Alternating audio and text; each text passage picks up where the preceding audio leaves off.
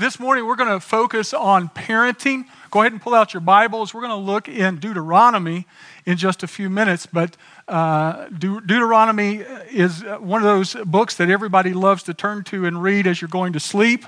But in our case today, it's going to provide some great learning in chapter 6 for us. Real quick, if you are a parent of a child, would you just slip your hand in the air? Doesn't matter if they're very young or they've already gotten to the point that they're like me up in the air. Okay. If you are an aunt or an uncle, would you raise your hand? Aunts and uncles anywhere around the room? How about grandparents? Do we have some grandparents? Yeah. Good, all around the room. It, the impact and the influence that we have for the next generation is immense in this room. If we could put it in the bo- a bottle and shake it up, it would splatter all over everything. We have a potential within this room to make such a difference in the lives of the next generation for Christ that it, it, it's, it's almost palatable as long as we're focused on the right thing. Our world is right now uh, attacking parents. I mean, they're under attack in, in a lot of different ways. Here's some of the ways, and maybe you fit into this category. There's this sense from some parents that they have to be in control of everything, and so they're the helicopter parents who are flying over their kids, just making sure that everything's okay, making sure that everything's put in place, making sure that their clothes are perfect so that no one thinks that anything's wrong at home, making sure that everything's going right. If anybody is a helicopter parent, this confession time, just raise your hand just so we can see you all around the room. Good. Thank you. Thank you. Amen. Just, we're going to open the altar now. Just come on up, relax. But also, there are other kind of parents that are being talked about in the media. There are snowplow parents. Maybe you heard of them just recently. They, they look at their kids and say, You're never going to be able to pass college, so we're going to pay a university to get you to come in, and we're going to make a snow plow for you. Just follow behind. We'll take care of it for you. Has anybody heard of this stuff? Yeah, it's in the news, right? Parents are taking a beating because they're also lawnmower parents. We're not going to let anything happen to our kid. There's no weeds that can grow under their feet. We've got to make sure that as they're walking along life that everything is perfect. If someone doesn't like what they're doing, then we have to confront that person because obviously they have problems and we need to fix them. And as parents, we are just going ahead, lawn mowing everything that we can find. Here's another one. It's the distracted parent. We're sitting there with our kids but we're looking at our texts and we're looking at our phones and we're consumed with what's happening outside of the room, not what's inside of the room. Because we're fearful that we may miss something, right? We want to be in control and we feel like in some way that's under control, so I've got to be distracted by work and by anxiety and by all the things that are going on out in the world. Man, that's what I struggle with so much. I can be with my kids, but not be with my kids. You know what I'm talking about? I don't really think about how they're feeling or what they're going through or what they're struggling with. I don't, I don't think about that a lot of times because I'm wondering did I miss something? Do I need to catch up on something? Is there something that I need to give my attention to rather than them? It's epidemic. But another one that is happening in our culture is the missing parent. Last week, those of you who were here heard Nigel give his testimony of a father who just wasn't there. My wife has the exact same testimony. It's, it doesn't have anything to do with where you grew up or what your economic st- status is. This is epidemic. There's just this missing parent in kids' lives. The other one, have you heard this one?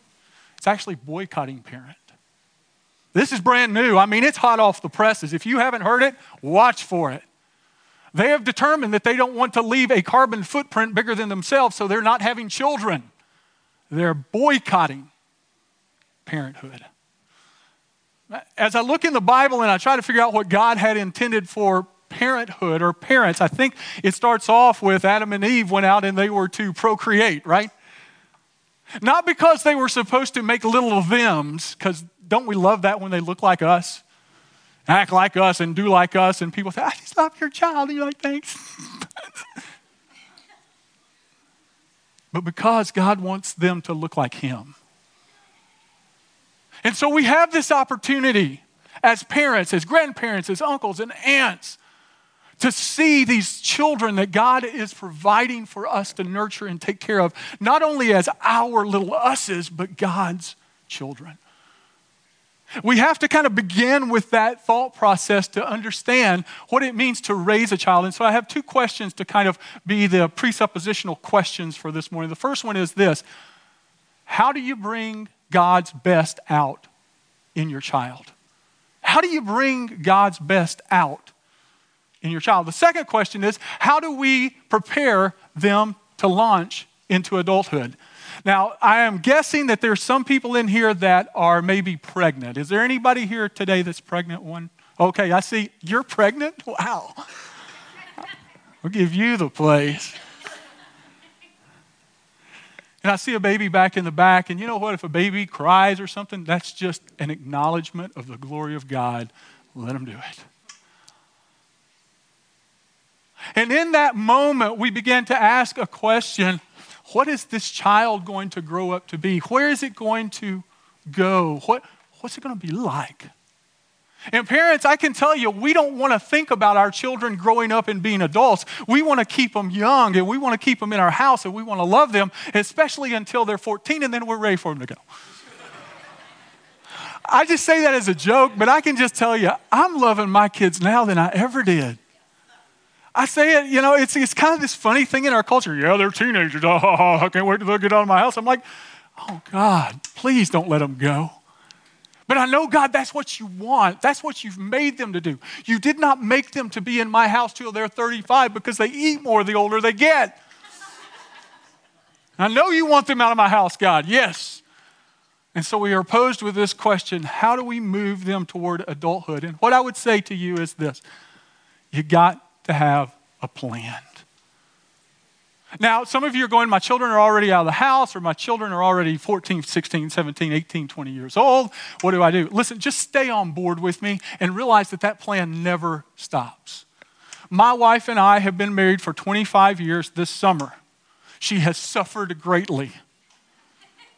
If you see her around, just pat her on the back and say, I'm sorry, honey. Just encourage her a little bit. She needs it. But we have set out with the purpose of figuring out how to best raise our children not to be in our control, but to be in God's control. And that's a process of releasing children. And I can tell you, it's younger than you think. By the time a child is 10, 11, and 12 years old, if you've got a good plan to release them into adulthood, you've already started that to control them and to keep them in and around you and control their attitudes and their actions and everything and, and to basically manage their entire life at that age, you're setting them up to be 16 and 17 and 18 year olds who are not ready to be 16, 17, and 18 year olds. Listen, I'm not telling you this because we did it all right, because I can tell you we did it all wrong. There are times that my son, who uh, is named Joshua, w- was so strong willed at the age of two, I just gave up. I mean, it was crazy. If you look at this picture, this is Joshua when he was born. Now he's six foot four and 205 pounds. I still let him know about once a year that I can take him. But in this other picture, you'll see my wife laying in the hospital bed. We found out two weeks before Joshua was going to be born that he had decided to turn upside down, and he was now head up instead of head down. He had determined that he was going to be in control. He was ready to step on up and tell people what was going on, and, his do- and the doctor looked at him and said, This is not good. We need to turn him around because he was a big, big baby. So we immediately went into the hospital, and uh, the doctor came in. I can never, uh, I'll never forget. Dr. Grouden walked in the room, and he sat down, and he set me down. And uh, I said, "What are you doing?" He said, "Well, I'm going to turn him around. If it works, we're going to go ahead and induce your wife into labor." Okay, okay. So I'm sitting there, and I've got this look on my face, and I'm watching him, and he's touching this baby, and suddenly there's this form of the whole baby poking out of her stomach. It was like some kind of thing from a movie that you're going, "I'm not going to watch that one again," and and you're, you're just kind of like watching him begin to move this baby, and it's like slowly it began to work, and slowly the baby was turned around, and okay, okay, we've got the baby where we need it to be. He's ready where, where exactly where he needs to be. Jay, I want you to hold right here on her tummy and hold that baby in place. If you'll see that picture right there, that's my face. Literally, my arm, by the time that it was time for him to come out, was burning and shaking from holding him in place. It was all that I could do to just sit there and hold him in place. I was beginning to have muscle spasms to hold him in place, but yet we turned him in the direction he should go.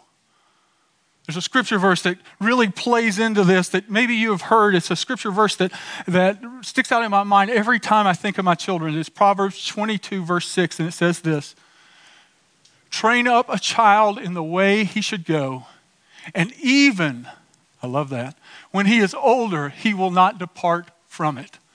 The first two words there that say train up is only used five times in the entire Bible. This is the only time that it's used to say train up because everywhere else in the Bible that this word is used, it actually means to dedicate to the Lord. It is used to describe dedicating a house to the Lord for the Lord to inhabit. That's what it's used for. But in this case, it's talking about a child specifically and dedicating that child so that the Lord will inhabit that child. Picture this. We are going to have an opportunity, I believe with all my heart, to stand right over here on the sidewalk and walk inside of a door that will be the new worship center of this church. We're going to walk in there. And when we walk in there, my guess is there'll be some kind of ribbon there. And we're all looking at it and we're going, hmm, this is going to be awesome. And there's going to be some scissors and there's going to be a ribbon and somebody's going to cut it. And in the midst of that, it's going to be said, this is dedicated to the Lord.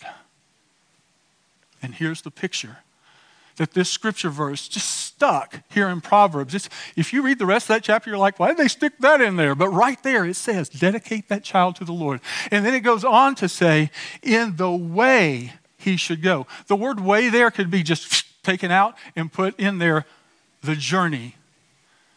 See, we want to train up. We want to do it once and done. How many of you all are once and done people? I told you once, this is what I expect from you. Why do you keep acting like that in what I told you? Right?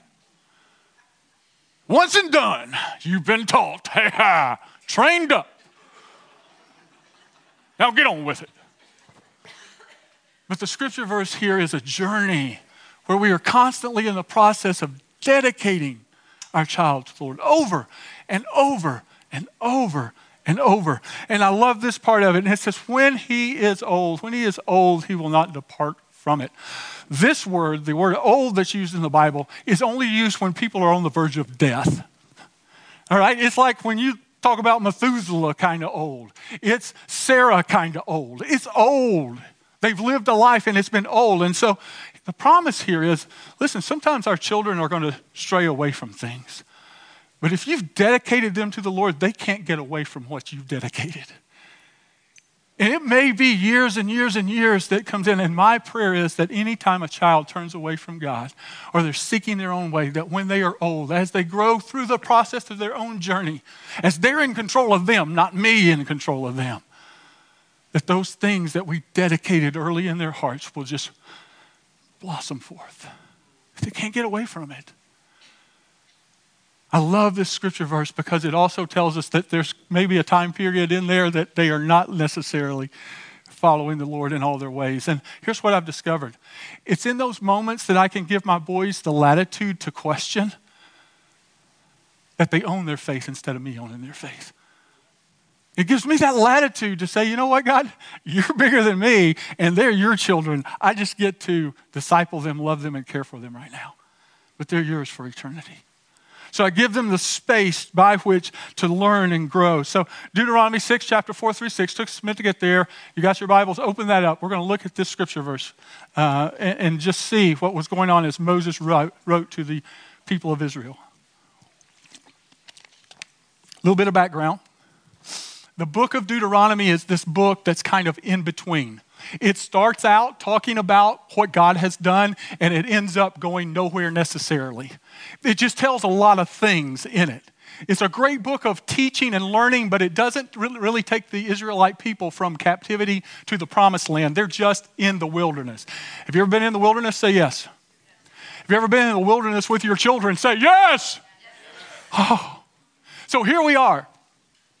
Moses is looking out at the people and he realizes that everyone who was in captivity in Egypt before probably ain't going over to the promised land. The reason God said they're not going is because they still have this love for the things that used to be, the love for other gods. They keep tripping up. You remember the cow they made one time? I mean, oh, the, the bull. You remember that? Does, that? does that ring a bell for anybody? So everybody took all their jewelry off because Moses had been up on top of the mountain too long, and they threw it into the fire, and presto changeo, this bull appeared according to Aaron, and everybody started worshiping it. The, truth is that Aaron fashioned it, right? But he wanted to say to Moses, This just happened. The people just need a God to look at. And so there is this scripture verse that we're going to look at that's called the Shema. In the Jewish faith, every single morning and every night before the family goes to bed, the Shema is read every day as if it's a plan. We'll look at this. Says, Hear, O Israel, the Lord your God, the Lord is one. You shall love the Lord your God with all your heart and with all your soul and with all your might. And these words that I command you today shall be on your heart. Jesus was asked, What is the greatest command? And he very quickly said, Love the Lord your God with all your heart, soul, mind. He's referring back here to the Shema. Every single person who was in that room would immediately go, Yeah, he's got it. He's a good Jewish boy. He's got it. And then he flipped over and said, And love your neighbor as yourself. He added to it, which would have said to them, Wait a second, who, who gives you the authority to add to scripture there? This is the stuff that we go to bed with at night and we wake up in the morning. This is the stuff we teach our children, and this is the stuff we need to know. As Aaron is using these words, he uses the word here. The first word here. Have you ever yelled at your child, get down here? Different word here. Have you ever yelled that? Raise your hand. Let's, let's have a confession time. It feels good when you do this stuff. See, the expectation when you yell those words, get down here, is not that your child says, I'm coming or 10 minutes later they show up. Right? The purpose is for them to get down here. Did you hear me? And so that's the implication here of what Moses is saying. You adults that are Israelites, I need you to hear this. I'm not saying this so you sit back with your arms crossed and you're just taking it in and nodding your head. I need you to realize that this is a call to action for you. Hear, O Israel, the Lord is God, the Lord is one. We don't need any more bulls coming out of the fire. You don't need any other gods before you. You need to stop all the silliness of trying to figure out how to be in the world and of the world. You need to figure out how to center your life on Christ. And the way that you do that, the way that you have, make God the Lord of you and who you are, is to love God with all of your, the Bible says, with all of your heart, which includes your feelings, your emotions, the inner part of who you are, and in this reference, the mind. Jesus takes the mind and puts it forefront in his scripture verse, but this one, the heart, is inclusive of that. The second thing is your soul, just your very countenance. The fact that you are a created being, you are alive. If you've ever heard someone say there were 37 souls there that day, they're referring to this same word that means the presence of a human being. Look at the person next to you and just acknowledge that they're there. You can say hi, you can wink, whatever it takes. Welcome, soul. You're present. So, not only in your heart, not only in your presence of being here, this is who I am, I'm, I'm, I'm, I'm, this thing, but in every work that I do, my might, with what I think, what I do, who I am, and my might. And then it goes on to say, and it adds, on your heart, that you keep this on your heart.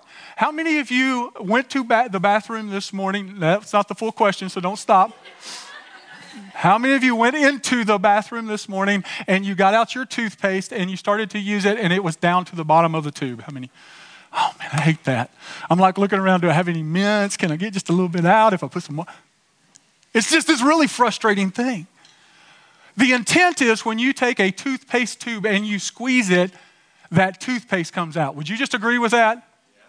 What Moses is saying to the Israelite people, when you get squeezed, God better come out. That's what he's saying to them. It's in your heart, it's in your mind, it's in your being, it's just what you do. When you begin to analyze how you respond to your children and react to your children when they're 8, 9, 10, 11 and ask, Did I just squeeze some God out? it gets a little hairy. I, I just want to, I'm going to go off track for just a second. I'm going to get back on. I promise, I promise. So you walk into the house and your child is upstairs playing a video game and you yell up to them at the age of 10, 11, and 12 and you yell up to them and say, Get off the video game and get down here. You have set up a pass fail scenario for your child. They will either get off and come or they want. You fail them or you praise them. Let me just say this if I walked into my house and I told my wife to get off of whatever she was doing and get in here, we would have some problems. Not only that day, but glory for a week. I'm just saying. And so we began to ask the questions differently of how to have grace within a relationship rather than authoritarian control of a relationship. And in that, we carry them through the process of a journey, not an event, not just this one time thing. All right. So then we get into the rest of the scripture verse. Basically, all of that was for parents, uh, the Israelite people. And now Moses is saying, Now let me talk to you a little bit about your children. So here's what it says in verse 7 You shall teach them diligently what that word diligently means is it's like a, it's every other time in Scripture except for this one, it talks about a sharp sword that's able to cut through bone and marrow and go through something. So when you're teaching your children, don't mix words, get right to the point. Get diligent about it. Get sharp with it. Talk to them in a way that they can understand. And it goes on to say, You shall talk to them when you sit in your house and when you walk on the way or journey, you could add journey there. And when you lie down, the Shema at the end of the night. And when you rise up, the Shema, first thing in the morning. And when you bind, and shall bind them as signs on their hands, and they shall be on their frontlets between their eyes. You shall write them on the doorpost and on the gate. So basically, what this is saying is love the Lord your God with all your heart, with all your soul, and with all your might. Make it real, make it alive, and talk about it a whole lot. Every day, a part of the conversation that is constantly being squeezed out of you, adults of Israel, onto your children that they almost get tired of hearing it because they've memorized it themselves. They get it. You love the Lord. Dad, I get it. You love the Lord. Mom, I get it. You love the Lord. I see it. And they just kind of recognize it all the time. If you look at this picture, this is actually a Jewish boy with his father. This was happening then, according to this scripture, and it still happens today, where a young man puts a box on his head. That box is there to remind him that what he thinks is important, but inside of this box is one verse from Exodus and four verses from Deuteronomy, including the Shema. They are individual pieces, each scripture verse is separated. And then if you'll look, they're looking on his arm right here. You can kind of see that there's a box there that matches the same box that's on his head. And it's right, it rests right here on the inside of the arm because it points the closest to the heart. And so not only is it on, written on his head, it is written on his heart.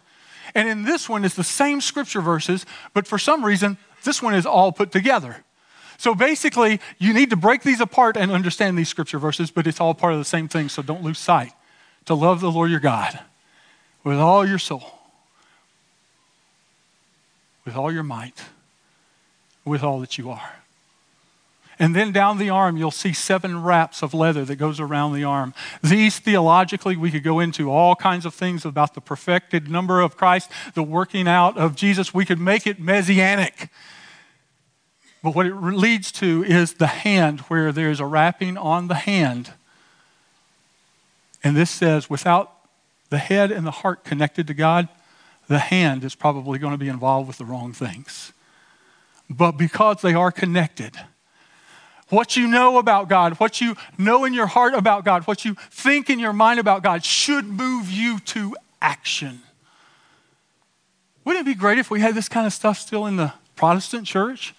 Just some reminder kind of things, not to become religious, but as those things that Jason said, those Ebenezer stones that constantly are reminding us, kind of like each Sunday when we take communion, constantly reminding us. And so Melissa and I, my wife, uh, started this process with our boys and said, we want to be intentional in raising our boys. The next slide is a slide of a journey that we took in 2016, and we went to a total of 16 states we wanted to see as many states as possible in one trip. And let me just tell you, that doesn't happen if you don't plan. And so, if you go to that next slide, the, the journey that we were on was going to take us to some things that Melissa and I had experienced before the boys, and then new experiences along the way. And so, if you'll see up here in this upper corner, that was my wife and I's first apartment, 240 square feet. I walk into many sheds around here for lawnmowers that were bigger than my first apartment. But let me just tell you, we got really close really fast. It was a great time to be that close.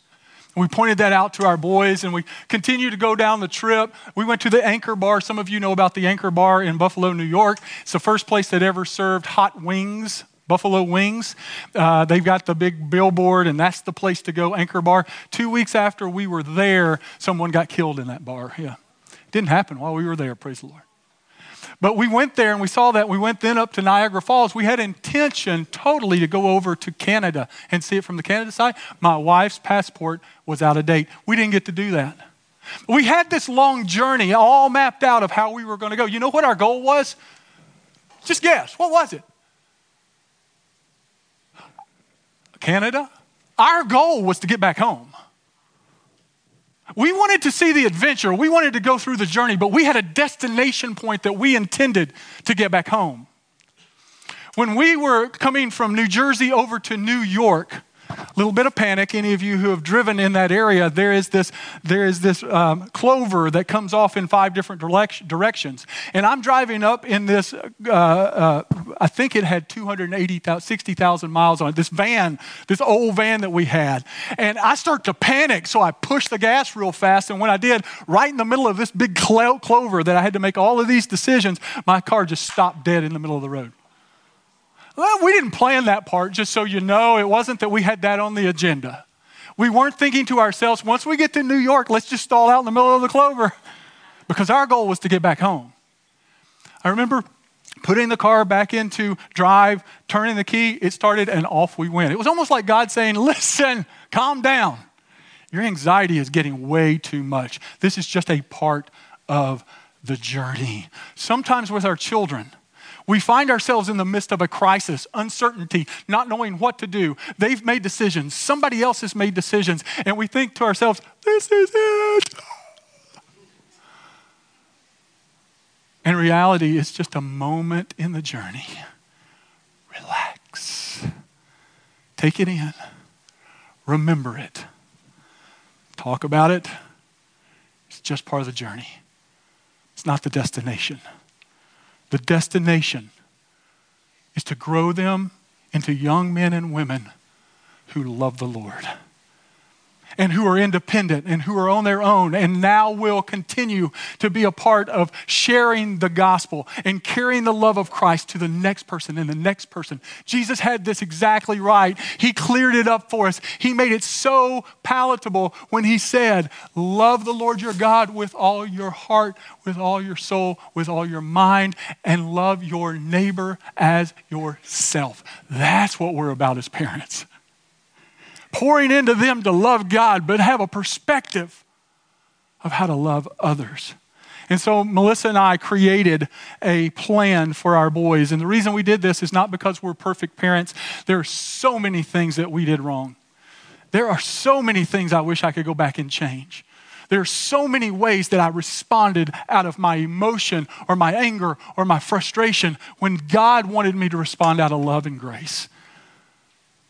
But this plan really helped keep us on the goal, and that is to raise them to be adults for Christ. And so what we did is we created, and, and I'll, I'll hold the book up right now because this is the result of that process. We created a journey plan, and in that, there were certain times that we did journey events. We did one uh, when they were seven, when they were 12, when they were 14, 18, 16. 18, 21, and 24, where we surrounded them with people that would speak into our life. People always ask me, How did you choose these days? The reason I chose those days is because the, the, the devil has chosen those dates to be turning points for children to get them in the wrong direction. There's a scripture verse that I think of almost every day in 1 Peter 5 8 that says, Be sober, be vigilant, because your adversary, the devil, prowls around like a roaring lion, seeking those who he could devour. Stand firm in your face. It goes on and on and on to talk about how we need to stand against that. And here with our children, we come to times that we must stand in the gap with them. At the age of 12, let me just tell you, the peer pressure is enormous. That's when you start seeing things really happen, speed up for your child. Do they like me? Don't they like me? Do they wear the right clothes? It just goes on and on and on. It's maddening. And so to step into that moment and say, You are not what the world says you are, you are what God says you are. It's a key moment. And then again at the age of 14, when, listen, parents, they can lie to you good by 14. They figured it out. They know that they can tell you that they're going to somebody's house and they can end up somewhere else. Has anybody had this experience? Is it just me? Yeah when they're 16, as much as we want to be in control, as much as we want to protect them, when they get behind that 3,500 pound automobile, it's them in the road. When they're 18, the world says, now you're an adult, do what you want to do. Rebel against your parents, don't let them have any authority over you. When you're 21, that's the time that you got to get lit. Just being honest. When they're 24, it says, Why have you not figured out who you are and what you're doing with your life? These are all baits of the enemy that draw kids in at really pivotal times that we as parents, as grandparents, as aunts, aunts and uncles, as people have influence over children, can step into those moments. And instead of letting that be the narrative of that date in their life, we point them toward God. And so the other thing that we have in these events that we do for our boys is a plaque. And each year that they hit those milestones, there's a, there's a biblical value that we give them for that milestone and that part of the process. We put it on a plaque because in the, that scripture we read earlier, it talked about putting it by the door or putting it on the fence post. These are the things that they wake up to every day. And they see the journey, the Ebenezer stones of the times that we stopped and we called out God's best in them. And in that process, we invite mentors to come in, people who are coaches and teachers, ministers, and, and they sit around a table, usually eight to 10 people, including grandparents and, and siblings and friends. And we all sit around this table, and everyone goes around the table and says, This is what I see God doing in you. I want to remind you, we do a lot wrong, but coming up with this plan, it just has blown me away. It started off so simple. And it's become this thing that has taken a life of Ebenezer's in my boy's life that helped them navigate and realize they're not alone in this journey. In our culture, I'm sorry I'm running long, but let me just give you this. In our culture, we are so divided. We don't have that nucleus of family around us. We don't have what we used to have in our lives. And we need to call in people to call out the best in our children, to be there at those key times and to lift them up this ends at age 24, but let me just tell you, it doesn't end at age 24. Those of you who have parents over the age of 24, or kids over the age of 24, I have worked with people to put plans together for kids that are in their 40s and 50s and 60s to call them back to God. So, so don't, don't lose heart. Yeah, you can, you can continue to have a voice and an impact in your child's life without controlling, just pointing toward God and calling out the best in them. But at age 24, many of you may know that the front temporal lobe of the brain begins to completely form at that point. And the front temporal lobe is the part of the brain that kind of registers the emotions and get, keeps it in checks and helps you make wise decisions. So when somebody at the age of 14, 15, 16, 17 makes an unwise decision, let me just tell you, they are insane. It's okay. Don't get excited, right? But saying to them by the age of 24, listen, we have trained you up in the way you should go. And now we are saying to you, love the Lord your God with all your might, with all, your, with all that you are, and love your neighbor as yourself. Here you go. Pass it on. This wasn't just for you, my dear son. This is for what God will do for you in the future if He so gives you children. To raise them up to know the Lord. And so we went through this process, and the next picture is a picture of my son Isaiah on his 18th. This was last year. He came to us and said, Dad, I want to invite a few more people to my manhood. That's what we call it, manhood journey. Is that okay? And I'm like, How many more? And he says, like 25 or 30. And I'm like, $15 a person for dinner plus 30. No, we're not going to do that, son. So what we decided to do is just cater in barbecue instead of making a big fancy meal, right? And so we invited all of these people, and we're sitting around, and he says to me, getting closer to the date, Can I take some time during the manhood uh, journey event to talk to the people who are there? I said, Sure. Let's do it. So inside of this room, there are 30 people sitting around table eating. We went through our process of all of the plaque honoring, the different things that we do. And, and he finally came to the time that Isaiah was going to speak, and he had prepared to call out God's best in every person in the room. I don't do this kind of stuff right. God does. And I'm not doing that to brag. I'm just saying when someone has people around them bigger than us as the parents, their friends, their teachers that are calling out the best in them. They start embodying this scripture verse love the Lord your God with all your heart. And the second under this, love others as yourself. I, it was unexpected. But what I did gain from that is this putting together a plan for raising our children to adulthood and continually calling out God's best for them and continually pointing them to Jesus is the right answer to the question of how to raise your child to adulthood. Can I pray for you this morning? Dear Heavenly Father, in this room, there are parents who have children of all ages. And some are just beginning the process. And I pray, God, as they are seeking you and getting you in their hearts, that they will overflow onto their children. But God, maybe there are some parents here this morning that are mourning because their children have learned about you and know about you, but they are seeking their own way right now. We pray against the devil's schemes and just pray, God, that you would lay your hands on them, that they would remember what they were taught as a child, that they would be encouraged and strengthened, and Lord, that you would give those parents hope. God, we just ask that you would take what we talked about today and let us be a generation who believes that you are still alive. And let us pour that into this next generation. I pray this in Jesus' name. Amen.